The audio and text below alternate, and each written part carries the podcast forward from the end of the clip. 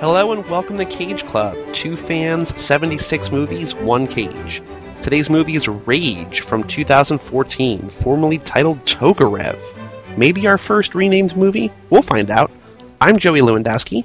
And I'm Mike Manzi. And with us again, once again, part of the Four Timers Club, we have Jordan Poland Clark. Hello, Jordan. Hey. Now, I know you're not a huge fan of this movie, and you were actually saying how each movie you've watched with us has gotten worse and worse.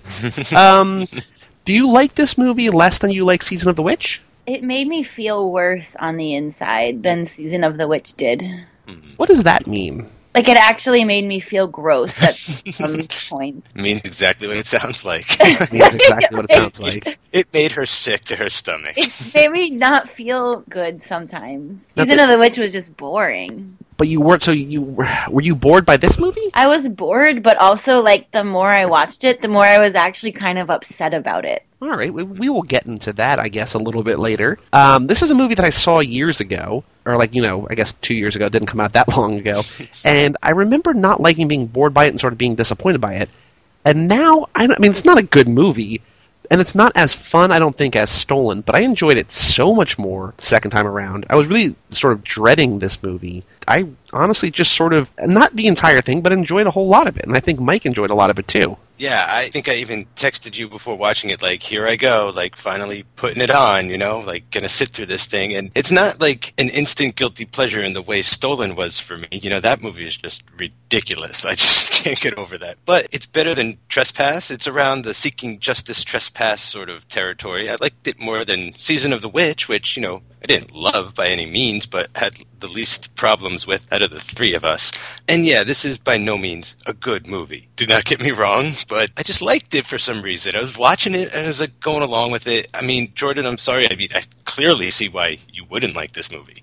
Like, I can side with you on all the issues you're going to bring up in this episode, but for some reason, just like I started laughing along the way and I just kind of never stopped with it. And like, yeah, it just entertained me. Mike, you'll be happy to know that like a half hour in, I wrote, "I wish this was stolen" because I I watched Stolen uh, sometime in the last year and also really really liked it. Yeah, that movie just like hit a mark somewhere along the line that makes you feel good inside somehow. Like you know it's bad, but you don't feel bad for liking it. But this one, I do feel bad for sort of liking. Well, and it's a similar plot too. You know, a dad. I mean, I guess the daughter's dead in this one. He's not looking for her for very long before he finds out she's dead. But you know, a dad upset about his daughter. It's a similar plot. Yeah, reformed criminal dad whose daughter gets kidnapped. Almost identical. It's weird how they go in such different directions. it's kind of amazing how quickly she dies in this movie. It's so, it sort of feels like the movie where you're going to have you're going to follow Cage looking for her the whole time, and toward the end of the movie,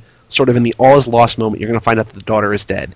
But it comes like 25 minutes in this movie. It's just like looking for the daughter. Oh, the daughter's dead. Now I'm just going to go kill a bunch of guys just sort of on a hunch. Like it's kind of crazy and kind of amazing. And I think that aside from Cage's war movies, this might have the most gunplay and gunfire in any movie. I, I mean, it's up there with fa- with Face Off. I think like there is a lot of gunplay, a lot of shooting, a lot of gun violence in this movie. For all the things it's lacking, it's sort of not lacking in gunfire. No, and I will say the one thing I did like about it was I actually like a lot of the way that a lot of that was shot. I thought that was kind of fun to watch some of it. Yeah, I was actually surprised at the amount of action in this. I definitely thought it would be a much more low key thriller type, but it turned into sort of one of those sort of, you know, by no means as good as or in the same league as, but one of those like John Wick type or just like a Death Wish even, you know, where a dad is out for revenge and he's just gonna fuck shit up for the for like 90 minutes if he can and stuff. But yeah, the, the level of gun violence sort of by the end of the movie, it's amazing how ironic it all becomes, right? Like that horrible twist at the end. I don't want to get too far ahead, but I was surprised by at that point because of how much like glorified violence there was in this thing. What the message ultimately tried to be. Somewhere really close to the end, I actually wrote down that it was starting to feel maybe like an anti-gun movie. You have no idea how right you are. Mike, you might be able to, to tell me more succinctly. I can't remember. Has any other Cage movie ever been renamed, as far as we know? no, to the best of my knowledge, it, it hasn't. This is a first. So this is a movie that when it was coming out on IMDb, up until I really think like a month or two before it hit VOD, because this is another movie that never made it to theaters. This is another straight direct to DVD movie. No money on the box office in terms of either IMDb or mm-hmm. Box Office Mojo. I think it's 100% straight to DVD. But I remember up until a month or two before the movie came out, I was like, "Oh, I'm looking forward to this movie called Tokarev," and then it's like, "Hey, this new Cage movie called Rage is coming out," and I was like, "Wait."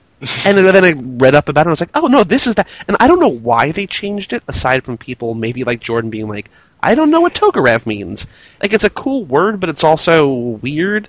And rage rhymes with cage, and it also fits more in with these like generic sort of sounding nouns, adjectives, verbs, things like you know, stolen, trespass. These other movies, vague action that could mean a lot of things.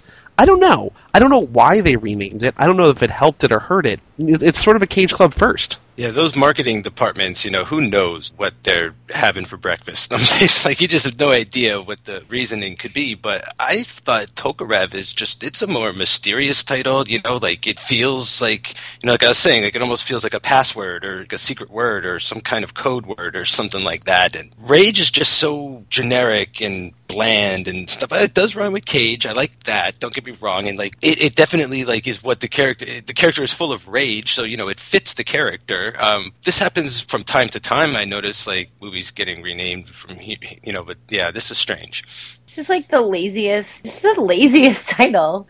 Like, like I actually probably would have been more interested if it was still called Tokarev because at least I don't know what that is, and I would maybe go, "Ooh, what's that?" But you also admitted to us before we started recording that you didn't know that Tokarev was even in the movie, so it's. Well, well, I mean, Yeah, there's but- only so many things you could like call this, you know, like father's justice, or you know, like seeking vengeance, or you know, like stealing daughter. I don't know.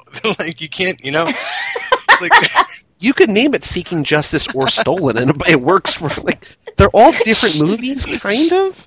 I mean, Stolen's similar. They're all at their core kind of similar. I think this is the darkest and most aggressive and most violent of any of these recent movies, though. Trespass is maybe kind of close. This definitely has its trespass moments too, with the home invasion sequences and all that kind of stuff. I was thinking, and his wealth. You know, this guy, he like Cage is playing like a very wealthy businessman. You know, he's at these openings for breaking ground on new buildings, and I'm like, I wonder if he's like an ex mafia type sort of fellow here. And I was like, I'm getting these trespass vibes with his blonde wife and his beautiful daughter. Perfect life is about to go upside down and all that kind of stuff. But thing is, like, this movie feels like it's trying to make a point more than other movies have been recently, you know, and and that's where I can't take it seriously. What I love, sort of like uh, in, in keeping with the trespass vein, there is a shot very early in this movie. Cage's wife in this movie is getting ready to go out to dinner with him, and she's putting on earrings or whatever in the mirror, and he comes up behind her, grabs her around the waist, and kisses her neck. Watching the scene, I can't help but think of the beginning of Eyes Wide Shut. I think, at least to me, I don't know if that's true, but it's a very iconic scene with Tom Cruise around Nicole Kidman there. Like, that's just sort of the shot I think of when I think of that movie. It's funny that Cage was in the movie with Nicole Kidman and didn't have his Nicole Kidman moment with Nicole Kidman. He had it with this woman, Rachel Nichols. So it's just sort of another weird kind of, in a way, allusion to trespass. Maybe I'm stretching here. Maybe this is a Mike Manzi kind of weird connection that I'm going off on a tangent here. I, I couldn't help but think of that when I saw that. I think scene. that getting ready shot is used a lot in a lot of movies. Although now that I'm saying that, I can't think Well- of another one, like right off the top of my head. But it seems like a very common thing. I know that they get ready in a lot of movies, but just the way that he approached her. Also, she kind of, sort of Yeah. looks like Nicole Kidman. At least her hair, coloring, and stuff. You know, similar kind of age, similar type of role. Fancy wife to an expensive businessman. This role could be played by Nicole Kidman, even though it probably wasn't because she's not in it that much. You know, I think it's only so similar in my mind because the visual similarities, not just of the shot and the blocking, but of her, are so similar. Well, take it in while you can because this poor character is going to be sidelined for the entire film. You know, once again, this girl wants to help. You know, she's in every scene when Cage and his buddies are getting ready to go shoot people, and she's like, you know, let me be involved. Let me come help or do something. Like, tell me what to do. And most of the time in Cage Club, unfortunately, like she's just pushed aside. You know, like she could totally be useful and an inter- interesting sort of element in this entire thing. Like, bring her along somehow. Maybe it be revealed that she can speak Russian, or I don't know that she had a criminal past as well. It's just disappointing on that level. You've gotten to what really my Mhm. huge problem with this movie is. And really a lot of his movies, like you just said, he becomes this like Nicolas Cage protector of women. But like it's this protector of women who protects them by just going like shh shh shh, shh go away. And like he Yeah, literally that's does that to her. And we call that the Diane Kruger effect. So bad. And it's even worse because all these women are like girls with skills, like Dr. Chase, like, you know, the character who's like, this is named after, and like, she is like super skilled and very smart and can totally contribute and would have probably found the treasure on her own if she was given a shot, you know? But that's the thing is like, I have the feeling this character could have been very useful throughout the movie and something new we haven't seen quite before in this way, like a husband and wife teaming up to get revenge. It could have been cool. Well, not only is she sidelined, but the daughter from the very beginning Ugh. Cage picks her up. Like this is again, like this reminds me again of the beginning of Trespass, where he's just like, I know they don't shoot movies sequentially, but it feels like in the beginning of Trespass, where he's on that phone walking to the house, and the beginning here, he just like isn't in his character yet, and he doesn't know how to act or how to talk. It's just very strange. And he's talking to this girl who's 16 years old, like she's I don't know eight or nine or ten, and it's just like the most awkward conversation. Hi, sweetheart. Hey, Daddy. Mwah. You know, you don't have to pick me up. I can find a ride. Yeah, I know. That's what worries me. What is that on the back of your hand, Caitlin McGuire? Relax, Dad. It's henna. Okay, Padma's mom did it for the girls in class. We're studying Indian culture. Ah, Indian culture. It washes off, right? Sort of. It will wear off. I feel like nobody in this movie has ever met a 10 year old girl or a 16 year old girl. Like, nobody knows how to talk to these people. Nobody knows how they talk. It's just weird and awkward. Yeah, I mean that's my problem with it. It's like it's just so male. Like clearly dudes wrote this and had no interest in including any women in it at all. Like even g- giving a women a reason to watch this at all. like I'm just tired of watching dudes on screens do stuff. Did you know what kind of bothered me a lot actually is when he's getting ready to go to dinner with the wife and she's there with two boys, you know, and I'm like, oh my god, like, you know, this is terrible. And uh, he like takes one of them aside and they like talk about her future behind her back and stuff, and I'm like, what are they do? like? What is movie doing to itself? You know, this is like sort of the opposite. Like he should have taken his daughter aside and like given her like a knife or something and been like, you know, be careful. These are two boys. I want you to like protect yourself. But no, he takes like the potential boyfriend is like, you like my daughter? You think she's hot? You think you got like a chance with her? It's, I'm like, what? He's like pimping her out. I was like, ugh. What I love about that scene, in its terrible, terrible nature, is that it starts out with Cage as sort of intimidating father of soon to be girlfriend, and then after, I don't know, two sentences, he's just like, hey, you want to work for me? You want to date my daughter? Like, it's all cool. Like, let's be friends. And it's like, oh, okay, this is weird. So, are you going to ask my daughter out? What? I see the way you look at her. Uh, I didn't think you'd let her go out, you know? You smoke weed? No, No drugs at all? no. Well, then I, I might be willing to make an exception for a working man. Do you think she'd say yes? Mind of a woman is a mysterious thing. I can't tell you what she'll say, but fortune favors the bold. he probably had that conversation with his daughter like here's a knife here's how to protect yourself i feel like that's already been tread we don't need to necessarily see that on screen knowing his history knowing how protective he is of his family i feel like that's the sort of thing that's happened already so i'm sort of okay with him not giving her that speech on screen Nope, Okay. disagree. but that does not make this scene okay like this is still a really weird scene Yeah, and I just thought it would have been a great time to set up the knife, you know, because he's just that's what he's an expert with and stuff. So that could have just been a cool sort of little like wink. The knife is going to come back here. Like he gave her a knife because he's good at knives. And did, I don't know. I just got kind of caught up in it because I wanted it to sort of be anything but what it was. Well, you know that fortune favors the bold, as they say here, and also, as they say earlier, the die is cast. They do a really good job early on of just saying very important phrases that are just, you know, all those words are capitalized, like very important phrases where they mean something. Like, this is foreshadowing, you better pick up on this, dummies, because things are going to happen. And it's like, yeah, okay, like we get it. Like Julius Caesar, like somebody's gonna get stabbed. Like somebody's gonna get betrayed. Like we get it. Like it's okay. There's so much in this early scene before they even leave the dinner, before the movie really starts, the mom, it's not even her mom, it's like his second wife.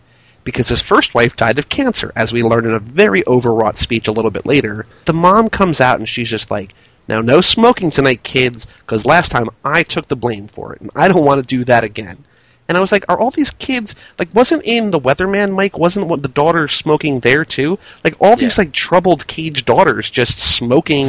this is how they rebel by smoking cigarettes like real bad kids. Yeah, and it's just horrible how she's trying to relate to her daughter too. I feel like as a mother figure or whatever, it just feels like she's more trying to be like the cool mom friend, you know. And it's like, no, like establish yourself, set up shop, and like, you know, you even try and convince us later how much you know she meant to you and you loved her, even though she wasn't yours. But here they almost feel more like sisters and stuff. It's just kind of weird. Like this actress is like, ha- like I don't know. I don't want to say like she's too young for Cage or anything. It just would have played better if maybe he was a single father trying to take care of his daughter in this situation. Uh, we're not going to have the mom in the movie for the most part anyway, she's not really going to matter. It could have been cooler if he was just, you know, wife died of cancer, got out of the uh, mob game and to raise his daughter by himself, and someone killed his daughter, so he's got nothing left to live for. This actress Rachel Nichols, who plays his wife, is 16 years younger than Cage.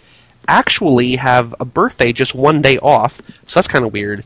Now, Jordan, as a woman offended by the way that this movie portrays women, would you have been happier if that wife just hadn't existed?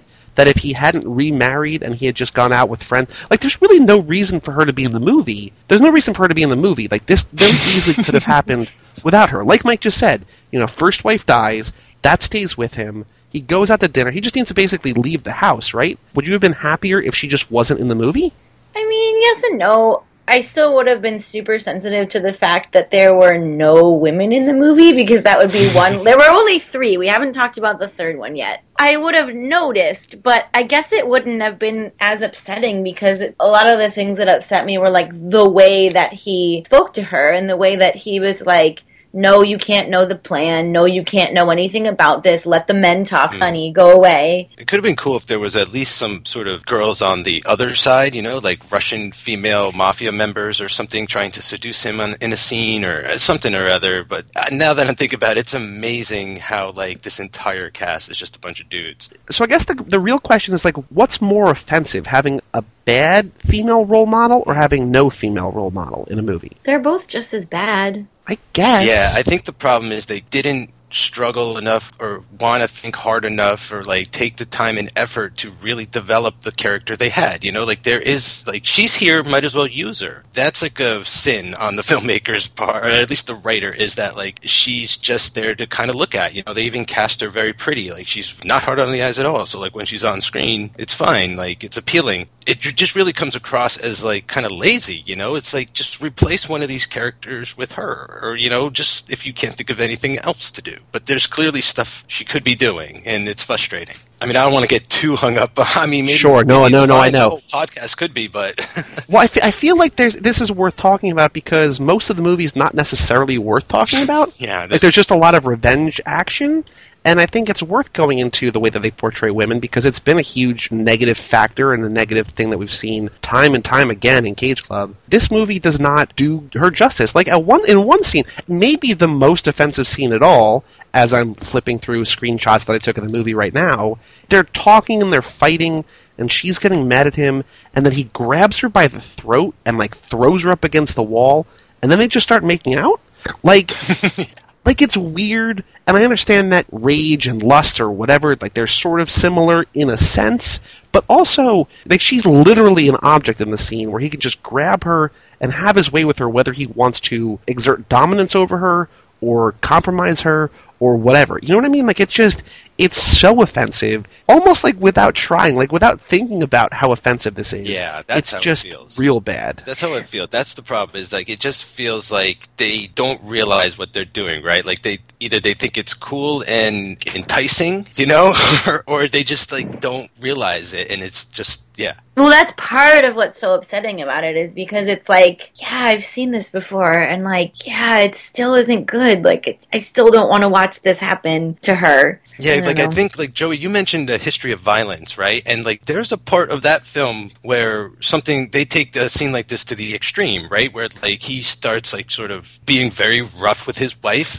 and he then they you know have sex, like you know it kind of like evolves that way. But the woman, the the wife in that movie, first of all, she's you know very much more well developed by that point in the movie, and that's just a much better film. You know, it's just much more well done. But I mean, it's a thing that can be done right, or at least done tastefully, or at least done to service the story. And it's not ever supposed to be comfortable by any means, but it can be done in a way, and it's just not done that way here at all. Yeah, I think that's actually a really good point. Because Joey said before, like, rage and lust and anger, like, yeah, when you have really strong feelings, we all know that all of that can meld together. But when you have two characters who, like, have no personalities, there's no story, there's no character development, to just have them do that is so meaningless, and that's when it gets offensive. Because you could explore this in a really interesting way, and have it mean something and this just didn't and it's just again like so lazy I mean, I just can't help but come back to the point we were making earlier that there's just there's no reason for her to be here, and it's like they're actively going out of their way to be lazy and not develop her. There's not that many characters in this movie, to be perfectly fair. There's Cage and his wife. There's the daughter, her two friends. There's his two buddies, and there's like maybe two or three Irish slash Russian crime guys we need to know about, mm-hmm. and there's Danny Glover. Like that's it. Like you have maybe you have maybe ten people to have more than one of them, especially of the two women, just so underdeveloped. It almost feels like it has to be an intentional decision, but I don't think it is. I think it's just a bad screenwriter not knowing how to write a movie or tell a story. To be fair he didn't write any of the other characters that much better. They just happen to be in the movie more so we kind of know a little bit more about them. But i don't think he necessarily developed their characters better. This movie really caught me off guard because I realized that in essence it's just an exploitation film. The only reason it kind of doesn't feel like one is because it looks real slick and it's shot real well and it you know because of modern times like anyone can go out and rent digital cameras and your film can look awesome. But at its core, the acting, directing, writing and all that portrayal of women, portrayal of violence, you know, everything. It's Death Wish, you know, it's just cheap exploitation schlock. They might not realize it. They might think they're making something better. You know, they, it might not be sort of a Wicker Man situation where they're trying to aim low, but that's what I'm getting from it, and that's what that's what it's coming off to me. So that kind of raises a good point. How much do you two think the budget on this movie was? i looked it up Mike, what do you think it is? Um, hmm. I say probably 35 million. 21, so it's lower than that. But it's still a lot of money. It's also another movie made by Saturn Films, Cage's production studio. And I really wonder, like, there's no way. I don't know. Okay, I don't understand the economics of straight to DVD releases, but there's no way you can recoup $21 million on a straight to DVD movie, right? Can you? No unless maybe it's like a kids movie that really catches on and a bunch of kids watch it But not this movie. No, There's not way this this movie. You know what this So kind why- of feels like to me? Like I have no really know nothing about like behind the scenes of this kind of stuff, but if I had to take a guess, you know, if I had to take a gander here, it feels like part of a deal that was made where it's like he signed a contract to make so many films with a certain company or people involved didn't think about distribution or thought it would just come because they have a Nick Cage film and then they can't sell it. So I don't know that they didn't think this was going to be in theater. But yeah, I have no idea how movies recoup. Like the only way I thought was like if it was part of some deal, he'd already been paid and like everyone been paid and they just sort of had to make this movie for tax write-offs or something like that just to sort of finish the deal. This is actually part of the reason why I got more and more upset as I watched this movie. Yeah, you guys liked it more than I did, but like I think maybe we can all agree that like this didn't need to be a movie. This is one of those things that I watch and I'm like, why does this exist? Who wants to watch this? It already exists in so many other formats and so many other better movies do similar things. Like this just doesn't need to exist and they blew 25 mil- 21 million dollars on it. And the more I think about that, the more I get upset. Well, the reason that it exists, as I might have mentioned off mic, was because Cage saw this director's first film and loved it and wanted to work with the director. And because Cage has a production studio, he's able to say to a director, I will give you money to make a movie starring me. And that's just sort of how it happens, I think. Like, I can't imagine any other reason why it would happen. Because you're right, there's no need to tell a story. At its core, it's kind of a pretty basic revenge thriller with a sort of unique, in a way, or at least not altogether too common twist. And I think we should start talking about the plot in a little bit. But you're right, there's no reason for it to, like, it's not wholly unique. It's a rehash in a lot of ways of a lot of other movies, especially, you know, including a lot of other Cage movies. So you're right, it doesn't necessarily need to exist, but it does. Because Cage wanted to work with this guy, and he got to work with this guy there's a couple of things that just sort of jump out to me. I don't really know, you know, now talking about it, why I did enjoy watching this movie so much because now I sort of feel guilty about it, like the way that it isn't good at all. But uh, I got to say, like the action and stuff like that, and the sheer idiocy of like sort of how it's being portrayed, I was laughing along the way, and I think that just maybe that's why I say I liked it, but ultimately I was just laughing not to sort of cry to make it through it in a way. You know what I'm saying? Where you just like something is so horrifying, you just have to laugh in a way just to make it through. But you know, the only sort of character development for Cage is that uh, he becomes better and better with that knife, and like that is pretty much it. Uh, and his buddies have no personality like whatsoever. There's really nothing to like hang on to except for maybe one scene for me that comes on the rooftop later. So I guess it's time to sort of start talking about the plot and kind of advance this forward a little bit. They go out to dinner. Danny Glover, and I can only imagine it's a continuation of his Lethal Weapon character, comes up Yes. as a detective and shows up and just like, hey man, I'm not here to hassle you like you might think. Something about your daughter. And then they go to the house, and there's a kind of, it's kind of a little bit of a dreamlike quality. I guess it's sort of like the parent not knowing the fate of their child and trying to get answers and all this different stuff. And so it's kind of cool in terms of that sense. But the way that they show what happens, it's almost like the movie's shouting to you, this isn't how it happened. Like, it's not really sort of recreated in a believable way. And I don't think that's just because I've seen this movie before, but you guys get that sense that the way that they show these robbers break in and just smash things around and backhand the kids and take the girl, there's no way that that recreation is actually the story. Like, you know that there's something off about that story, right? I didn't think that when I saw it. I can see it now that you're saying it that way because it was kind of like slow mo, like dreamlike, the way they showed the kidnapping, but I didn't get that sense when I watched it. The one thing I really got from that is I thought that kid was in on it somehow. I don't know how, but I didn't feel like he was telling the truth all the way. You know, like I thought that was, oh, that's probably what happened because I suspected Cage was in the mob at some point, and this is like, okay, it's going to be a revenge movie. But I was expecting him to be more of a key development um, throughout the whole thing. But I could definitely see, though, how you know later on when we see what really happened, uh, it is shot very differently, you know, or at least like staged differently. So the idea that Cage gets, the idea or the story that the police piece together is that it's a group of Russians who had kidnapped Cage's daughter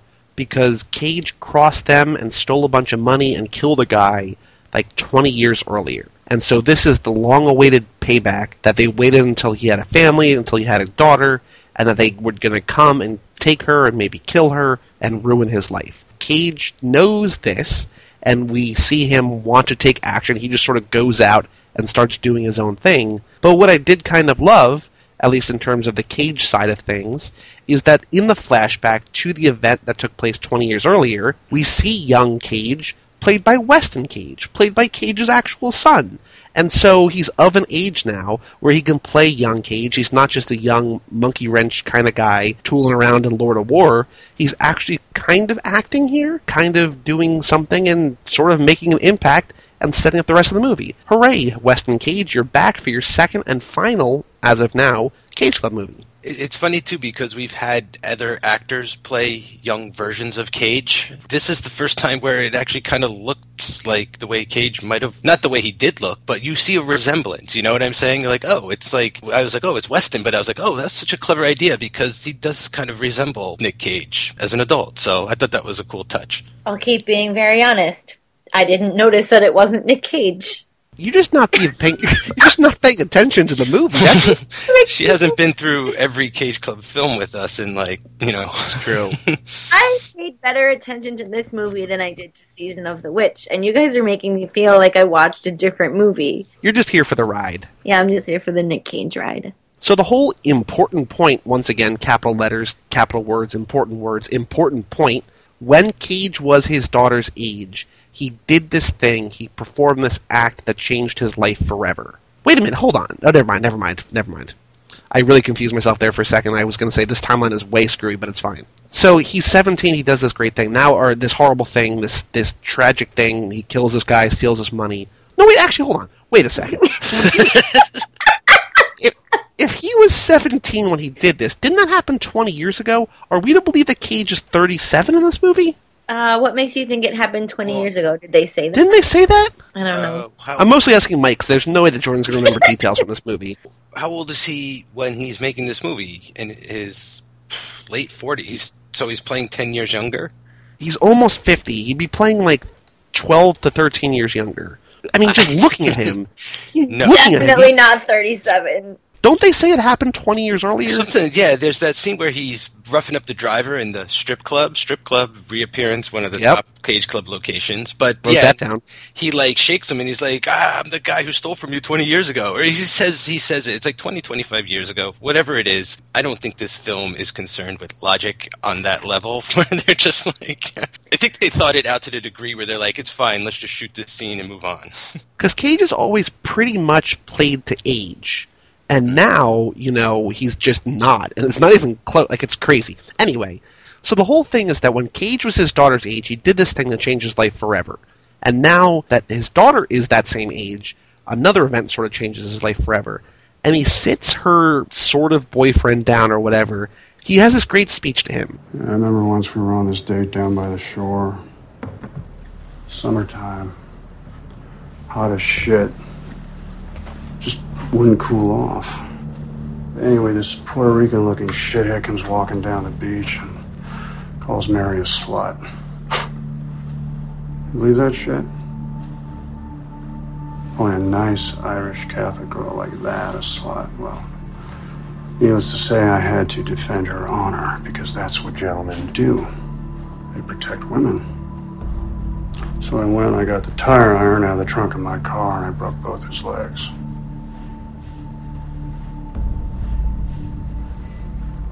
I'm not like that anymore. No, I changed. See, because when Mary got sick, um, stage four breast cancer. Swore I'd go legit, so there'd always be at least one, one parent around to take care of Caitlin. They had guns. I would expect you to get shot trying to protect her. okay, first of all, that's insane. Like they're just friends. Like I can see the you know a dad taking a bullet for a daughter, a husband taking a bullet for a wife. I don't know. They're not even dating. Like for Cage to expect that, and he says it without a shred of irony. Yeah. he's just like, I would expect you as a man to take a bullet for my daughter and protecting her.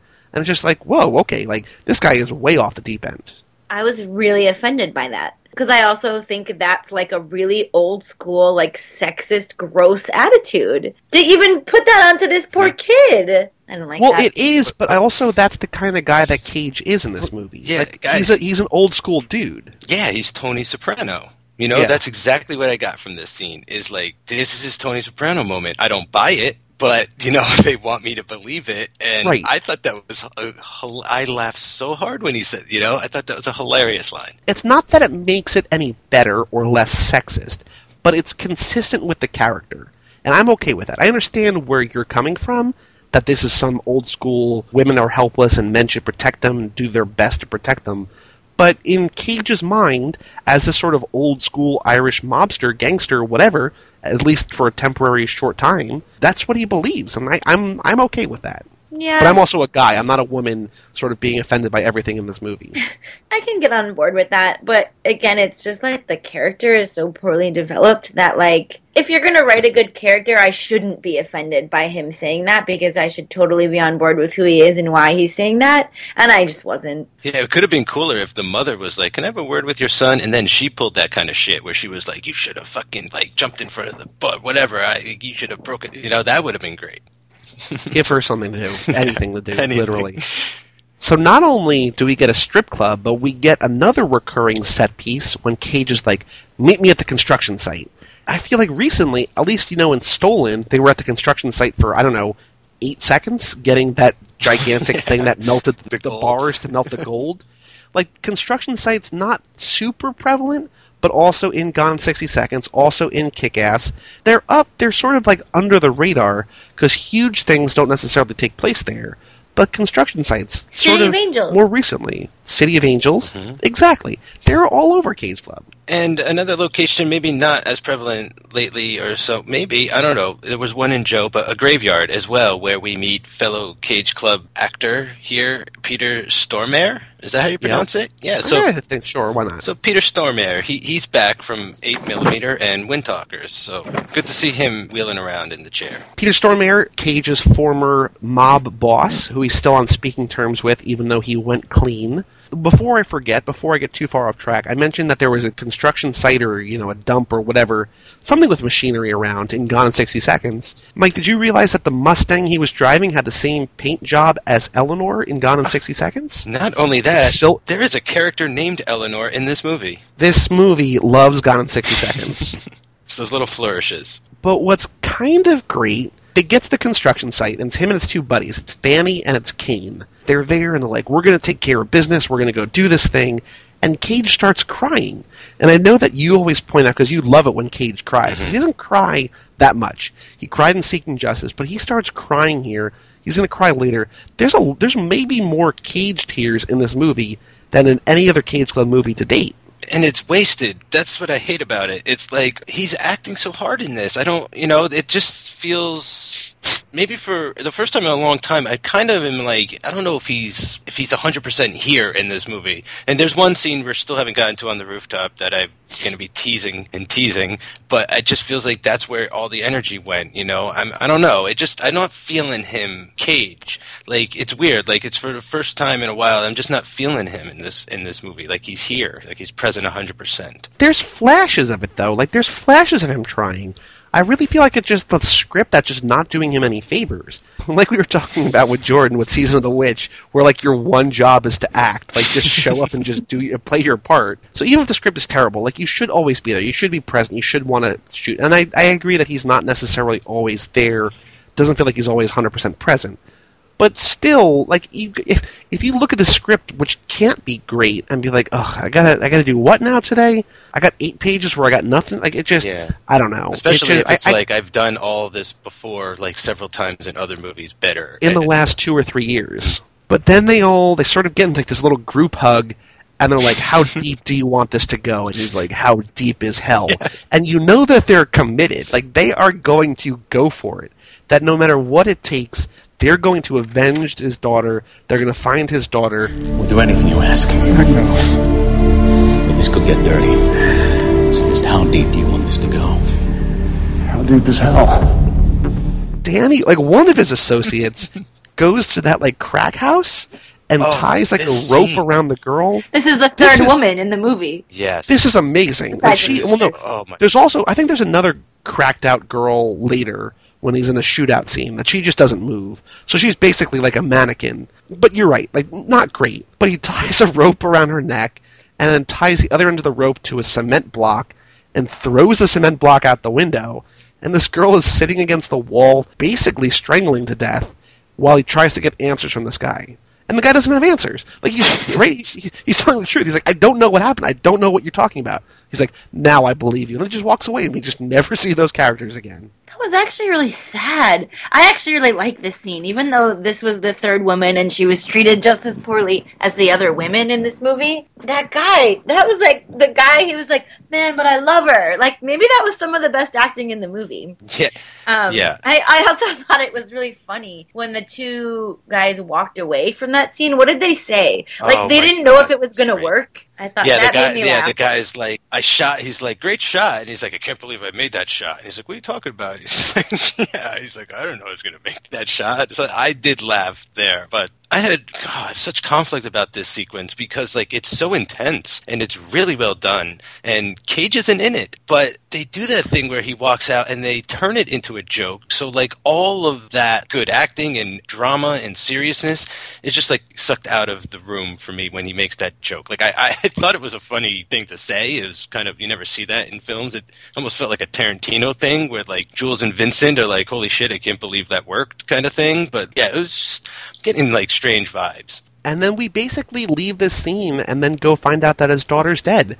The cage gets called down to the morgue and finds out that it's daughter, and we know it's his daughter because she's still got the henna tattoo on her on her hand. We know there's only one girl in the world that that could be, and it's just like, oh, like this is what we've been waiting for. Like this is his moment, and he cries again and puts his head to her head, and then goes out to sort of kick some ass and take some names this was a little better. This sequence, I thought, like I don't know, this kind of always gets me in any movie. I, I definitely had that flashback to uh, Seeking Justice, though. You know, even though his wife doesn't die in that movie, it, it is sort of like a tearful moment. You know, it is where you expected it. I just got kind of caught off guard when he, I guess, cried in front of his buddies. It just made him. I don't know. I just felt like it made him too vulnerable at that time. Like I didn't want him to be vulnerable, like emotionally. I guess at this moment, I just wanted him to be full of rage and you know. To kind of takes them a minute to boil up to the point where they actually get out and start kicking some ass. But this is when he meets up. I think this might be the first time that we meet up with Peter Stormare, and he goes and he's in his wheelchair,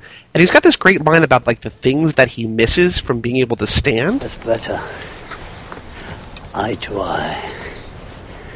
That's the thing I miss the most, I guess. To be able to stand over somebody and stare them down. Those simple, small things in life that I'm not able to do anymore. You know, like banging a young broad or kicking somebody's teeth down their throat. And it's like, okay, like he's also old school and this is incredibly sexist and violent, but that's just, again, who he is. So I guess be okay with it? I don't know. Yeah, I just wish them. I don't know. I don't wish anything really, but like it'd just be better if the movie was smart enough to play it with more subtlety or more tact. Like this character doesn't even really necessarily like a lot of these guys don't really need to even be in the movie. I feel like why does he? What is this about? Like his boss is like you should be grateful. Like you got out clean. No one ever gets away clean. Are we supposed to think that his boss shot his daughter because he's resentful for letting him leave the mob life without any repercussions? Like, is that's what I'm getting? Is like we're just supposed to think that you know his friend did it. So now I've got like a list of suspects. I've got like the young kid, his friend, the mob guy, and then the Russians. It's just that's kind of how it's coming across. I guess that's kind of supposed to be the point of the movie, maybe that anybody can do it, and so that no matter who actually does it, you're not caught off guard. And then by having it be none of those guys and it's sort of it just being an accident, spoiler alert, then it's sort of surprising. I don't know. I can see what they're trying to do. It just doesn't necessarily work well. I think the problem is they're trying to draw this parallel to the mistake he made as a kid, right? We find out like he and his buddies carjacked some mob guy's brother and killed him and stole the money and started a war, basically this is supposed to be sort of penance for that in some way. Like it would just be cleaner without that if it was sort of just about him getting revenge for his daughter. And it just feels muddled along the way because they try and bring in this backstory and I mean the suspect's already there. You know, you don't have to like they're already they're still hanging around doing mob stuff. It's not like he has to like draw them out or anything like that or and no one's even like coming for him. It's all very uh do you think like maybe because like that gave some backstory as to like why he got out and how he got out. Like maybe that that knowing that was supposed to make us feel more sympathetic towards him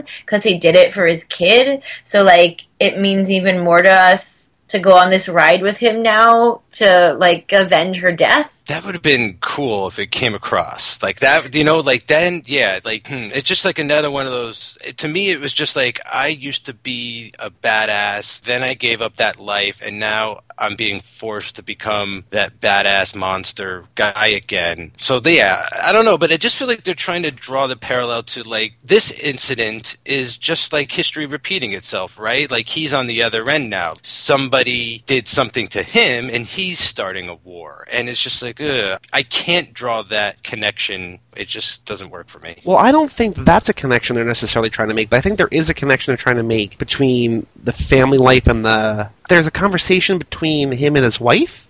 That is not necessarily because of his daughter, but it's between him, him and his wife. And she's like, "Is it over?" And he says, "It's just beginning." And then she's like, "My husband is a killer." What, what do you really want to know, huh?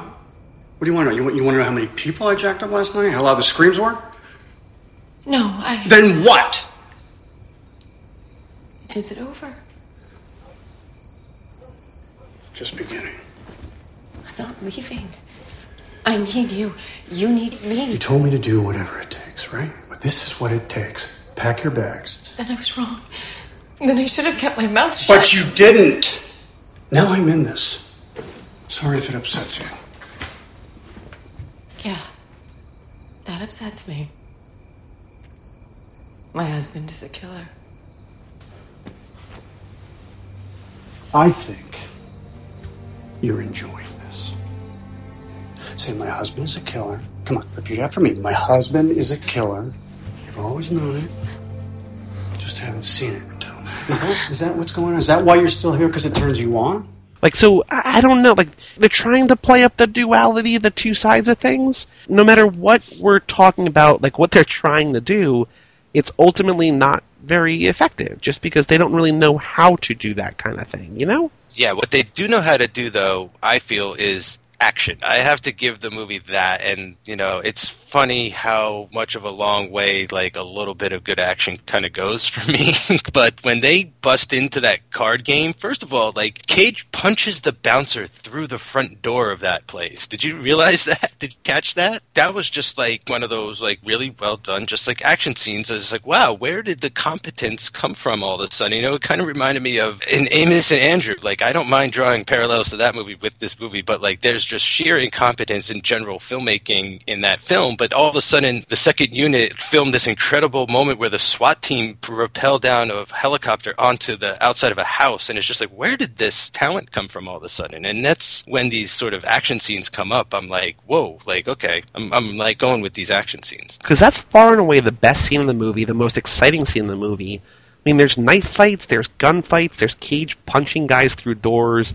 Like in the a real cool moment, walking up to the poker table with just like a wad of cash, putting it down, whispering something in the guy's ear, and then just he flips the table. and They just start fighting. Like it's great. Like that's an awesome scene. If that was in a different movie, it would be great, and we could sort of kind of ignore most of this movie. But the fact that it's in here, kind it like it stands out because it's so much better than the rest. Yeah. It fits this movie. I just wish that there was more of this. Mm-hmm. Like if this movie had four or five of these scenes as opposed to just like one or two, I could sort of forgive some of the plotting. Like if they just want to set out to make like an awesome action movie, like a John Wick, not comparing like because this is nowhere nearly as good as John Wick. This is not even like, a, like it, to say it in the same sentence is kind of offensive to John Wick. But like if they just set out to make this awesome revenge tale where there's going to be crazy action scene after crazy action scene, great. I can sort of forgive bad plotting or no plotting and some sexism, not all the sexism, but some of it, if there's great action. But it's kind of just this one scene, and that's sort of it, and that's disappointing. I thought this was the only scene that Nick Cage really showed up for. You could really see him really doing a good job there. Like he does that crazy eyes thing. Yeah. And like his crazy eyes were in this scene and it was exciting. Yeah, I feel like he might have thought that this was the whole movie, that he was going to be running around doing this Charles Bronson type stuff. There's actually, Joey, I counted two other action sequences. There's the crack house, where they bust into the crack house and he knifes the guy. He sticks the knife in the guy with the guy's hand behind his back, like it's pinned Yeah. to his back, and he's like, Don't Yep. worry, you're going to die soon. And like, I just, there's, that's explosive and action packed. And then uh, my favorite part is when he, the foot chase, that when he chases the guy Yeah. through like the streets and the garden and onto the roof. What I think is like my favorite moment in the movie where he just goes like all out and gives it his all is like the guy starts dying on him before he can get information, so he starts beating the dead body and Yeah. like screaming and crying, and he lets out one of those great, just like desperate wails. You know, it was so fitting at the moment, and then he gets up and he shoots the dead body, and then he starts kicking it in the head. Like he just goes like full great. rage. Yeah. Someone put a bullet in my daughter's head with a Russian handgun. Who did it? Huh? What, was it Chernov? Uh, huh? Was someone acting out of turn? Who was it? who, who did it? Who did it? No, no, no, no. Don't die. Don't, don't, don't die. Don't die. No, no, no. Don't, don't do it. Don't do it. Don't do it. Don't do it. Don't do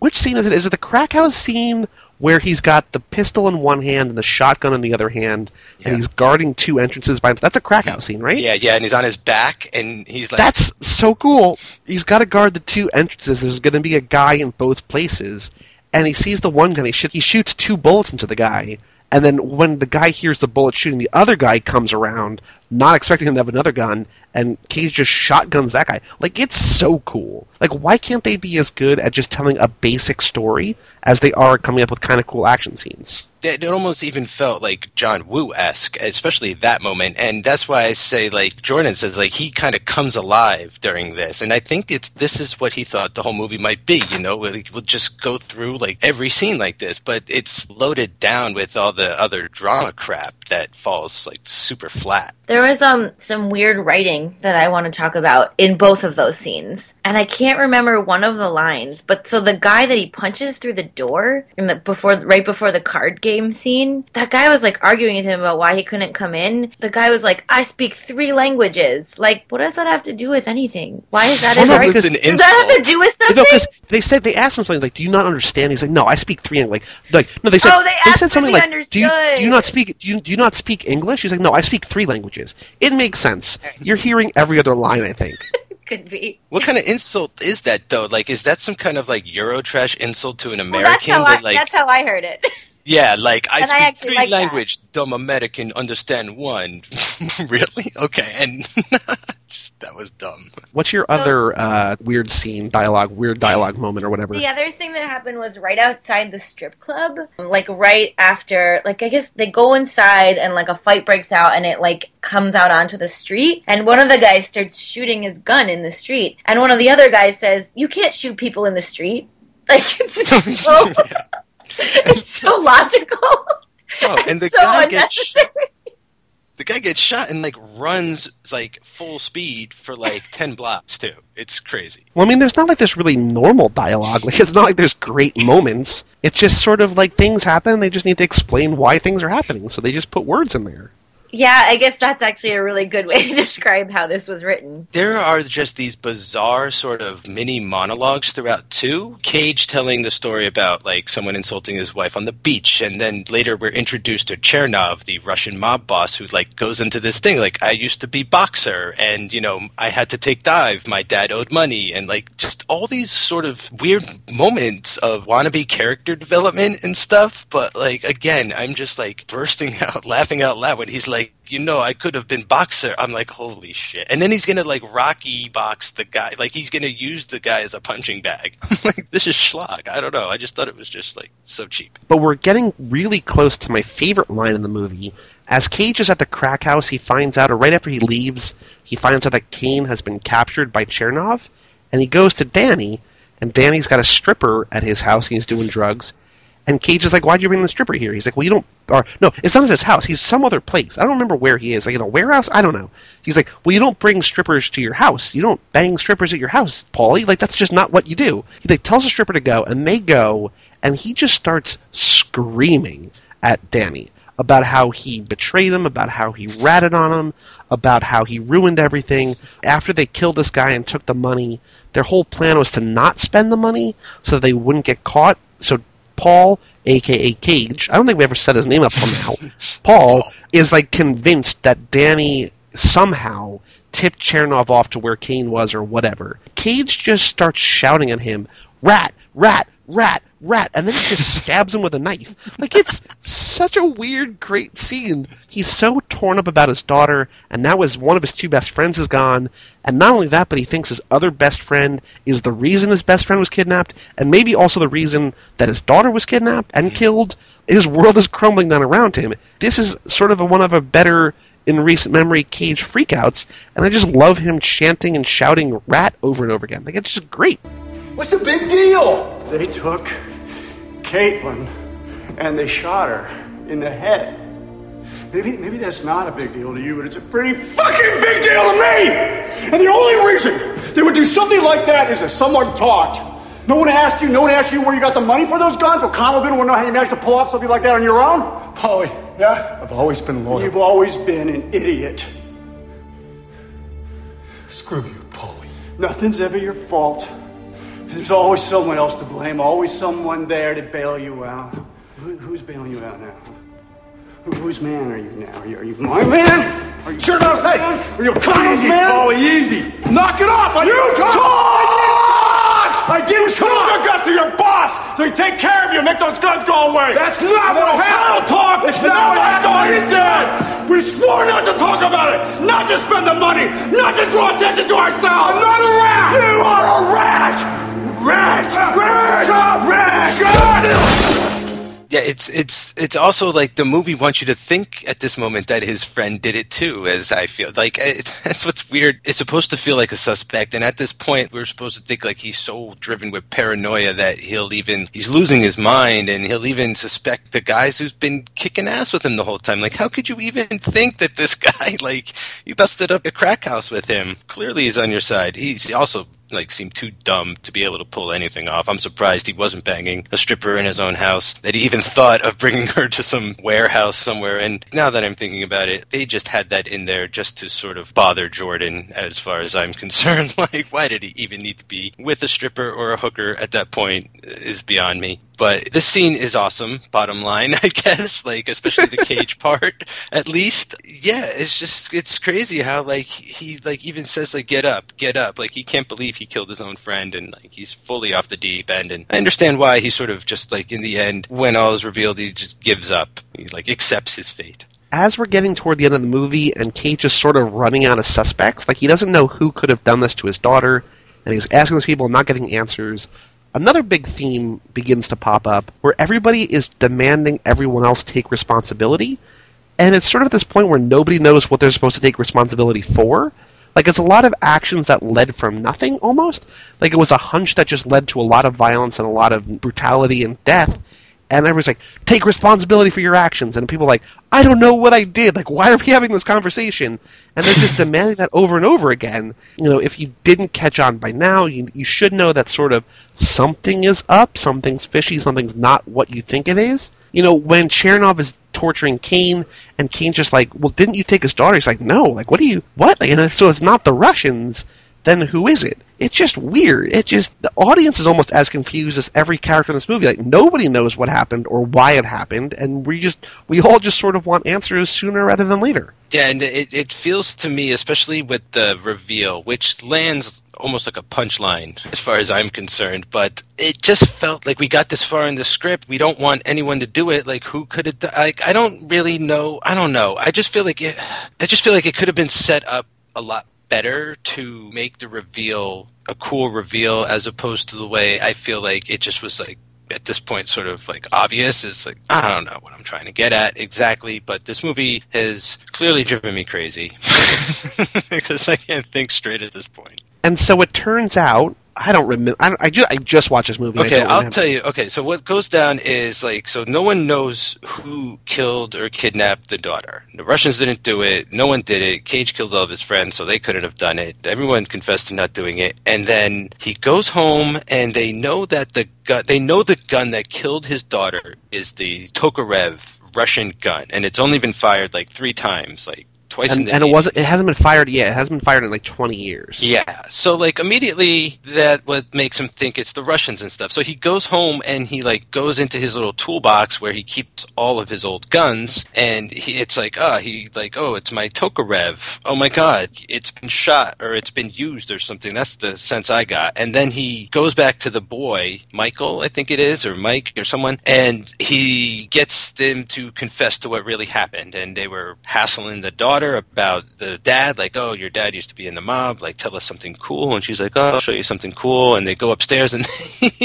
in like the most after school special way possible, public service announcement way imaginable, they're running around in slow motion in the rain playing guns, like bang, bang, running around, laughing. And she's like, come on, let's go put him back. And the one kid like turns around and just blasts her right in the head. Yeah, not even like no no fooling around, just like in the head. She falls back in slow motion in the rain, and then I guess they just pick her up and leave her like in a storm drain to be found later, and then they trash the house to make it Yeah. to sell their story. Yeah, Like it's they do the ending of Scream where they like beat each other up a little bit and you know concoct that fake story about it. You know, we gotta give the kid like I guess a little bit of credit where he's like, yeah, the dad is somewhat connected, so like it would be partially believable, but it's just it's just I guess they're trying to say some kind of moral where it's like don't lie about this kind of stuff because look at all of the dead bodies in the like the kid doesn't even know the wake of death that has like happened because of him. It's just like really the movie's gonna actually be about something at this point. So then, what's the next moral that the movie supposedly teaches? That Cage has a gun to this kid's head, essentially, and then lets him go. Like, are you really supposed to turn the other cheek? Like, is killing twelve guys bad, but like, but thirteen guys is unfair? You know what I mean? Like, what what are we supposed to learn from him not killing the kid? We're supposed to learn that all this was Nick Cage's fault all along. He finally realizes it, right? I guess it's his yeah. fault for being a mm-hmm. bad guy and for putting his family in harm's way to begin with, because it never would have happened if he hadn't been who he is. We already knew that. I guess that's just him learning. it? Yeah, I think it was him learning it. Yeah, because you know it's the one it's that one thing him and his buddies did that was sort of off the books, right? Like it's like no one knew. It wasn't a sanctioned hit. Like they just like killed this guy, stole his money. He turned out to be like the mob boss's one of the boss's brothers. Eventually, well, the guy whose brother it was eventually rose into power to be you know this Chernov guy. Yeah, I think it's just supposed to be you committed this horrible act and now karma is come to bite you in the ass, and he realizes like, all right, um, it's just easier at this point to accept it and be the last guy to die, so no one else has to. And then we get a kind of weird ending where I'm, it's so it almost feels like a dream, but I don't think it is because we haven't had any precedent set like this. Where Cage calls his wife and just sort of gives her the whole rundown. Like he sort of gives a confession, talks about the first time he killed a guy. I killed a man when I was 17. Caitlin's age. Got into a fight. Someone handed me knife. Sometimes I dream about that night. In the dream, I see myself and I try to stop it, but I can't.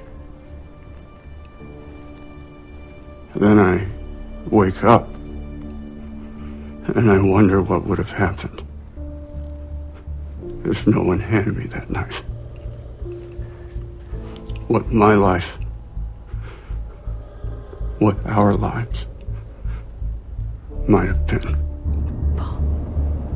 I'm sorry I let you down. He stabs himself in the stomach, like sort of harakiri samurai style. Whoa, I missed that. And the, I don't know if that's what, like that's what I'm not sure about. But I saw that he stabs himself in the stomach, and then the guys come in, and you see them in a shot that begins and ends the movie. It's a close up on Cage's eyes, except now you see like the gun flares in his eye as they riddle him with bullets. Okay, I got everything but the Harry Carey part, but it makes sense, like that he would want to kill himself, knowing they were going to come and. You know, I guess there's some honor, at least in his own mind. And it kind of just fits into the whole, like, samurai kabuki, you know, acting style that he sometimes, like, goes through. And yeah, it just thematically, I guess, whatever he needs to get to that place. I also didn't see the stabbing, but I did get the rest. Was it weird that that happened during the end credits? Well, it doesn't happen during the end credits. in Snake Eyes. Yeah, like the end credits, it's oh, it's like they're just wheeling his like he dies before the credits, but then he they wheel his body downstairs during like I don't know like what mm, I, I can see ending your movie on his death, right? No, it's his but, like, like, we don't even- soul leaving his body, right? Like it's this floaty cam, and I was like, "Holy shit, they're actually doing it!" And like he's floating down the stairs, and he sees Danny Glover, and he almost looks like an angel in the outfield. And uh, then he like floats out the front door, and he sees his wife, and that's when it fades to black. Like he finally gets to like see her one more time as she comes home to his bullet riddled body. It's like Yes. great look on her face, like, "Okay, honey, I just want to." capture the moment and then fly off to heaven or probably hell. He's probably going to hell. I guess I, I have no idea. It just reminded But me that- of uh, Snake Eyes, right? Where like that ended on this really long, obscure tracking shot back on that really weird ruby ring of the girl who was buried in the casino. I was like, what the fuck? I forgot about that. That's great. Yes, yes, yes. so it took me back. That's kind of the end of Rage. Like that's how the movie ends. So pretty much everybody dies. So Jordan, maybe it's in your best interest that the woman lives in the end. She stands victorious over everybody. Now, I mean, her entire life has been turned upside down, but she's still alive. So yay! Yeah, except everybody she loved is dead. Yeah, but she's only slate. alive because they didn't let her do anything. well, then otherwise you have. I mean, she probably would have been dead with the rest of them, right? But the way I see it, clean slate, move on. A couple years of therapy, she'll be fine. Well, maybe not fine, but she'll be functional. That's a movie. There's the movie. Yeah, start the movie here. With Ghost Cage. Oh yeah, definitely. So one thing I noticed about this movie, we talked about Peter Stormare coming back from 8mm Windtalkers. We talked about Weston Cage coming back from Lord of War.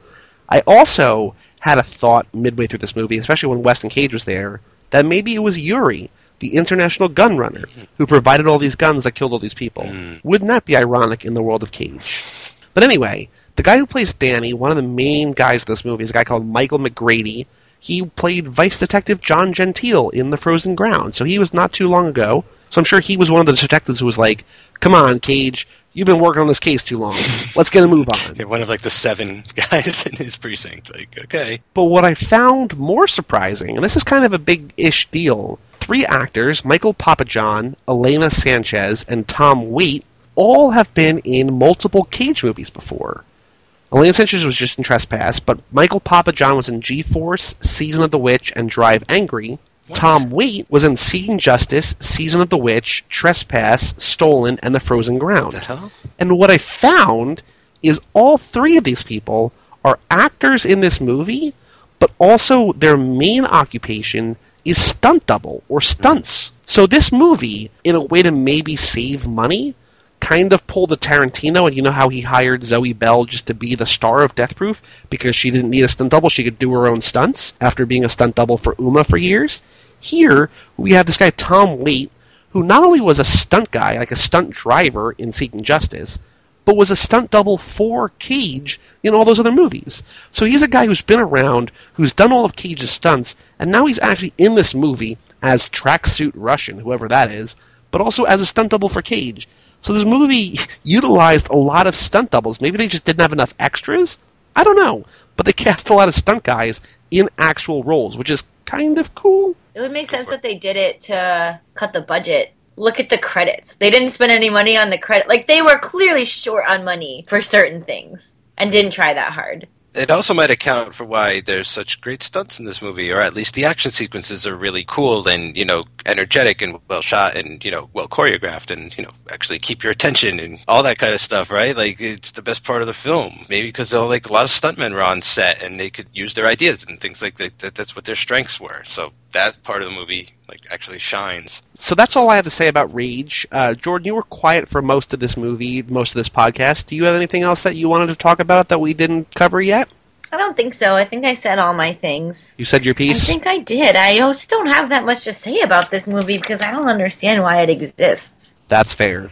Mike, anything you wanted to cover that we didn't cover yet? No, I pretty much covered everything. You know, I definitely, in retrospect, like it a lot less after we've been now talking about it. You know, me being a guy probably has a lot to do with why, like, it appeals to me. Obviously, you know, the action just sort of dangling like a shiny object in front of me, whereas the rest of the Sure. drama just I could ignore and it puts me to sleep until we have to analyze it. And I actually, you know, there's serious issues to address about this movie. And, you know, Jordan's pretty much right. Like, there's no reason for it to actually really need to exist.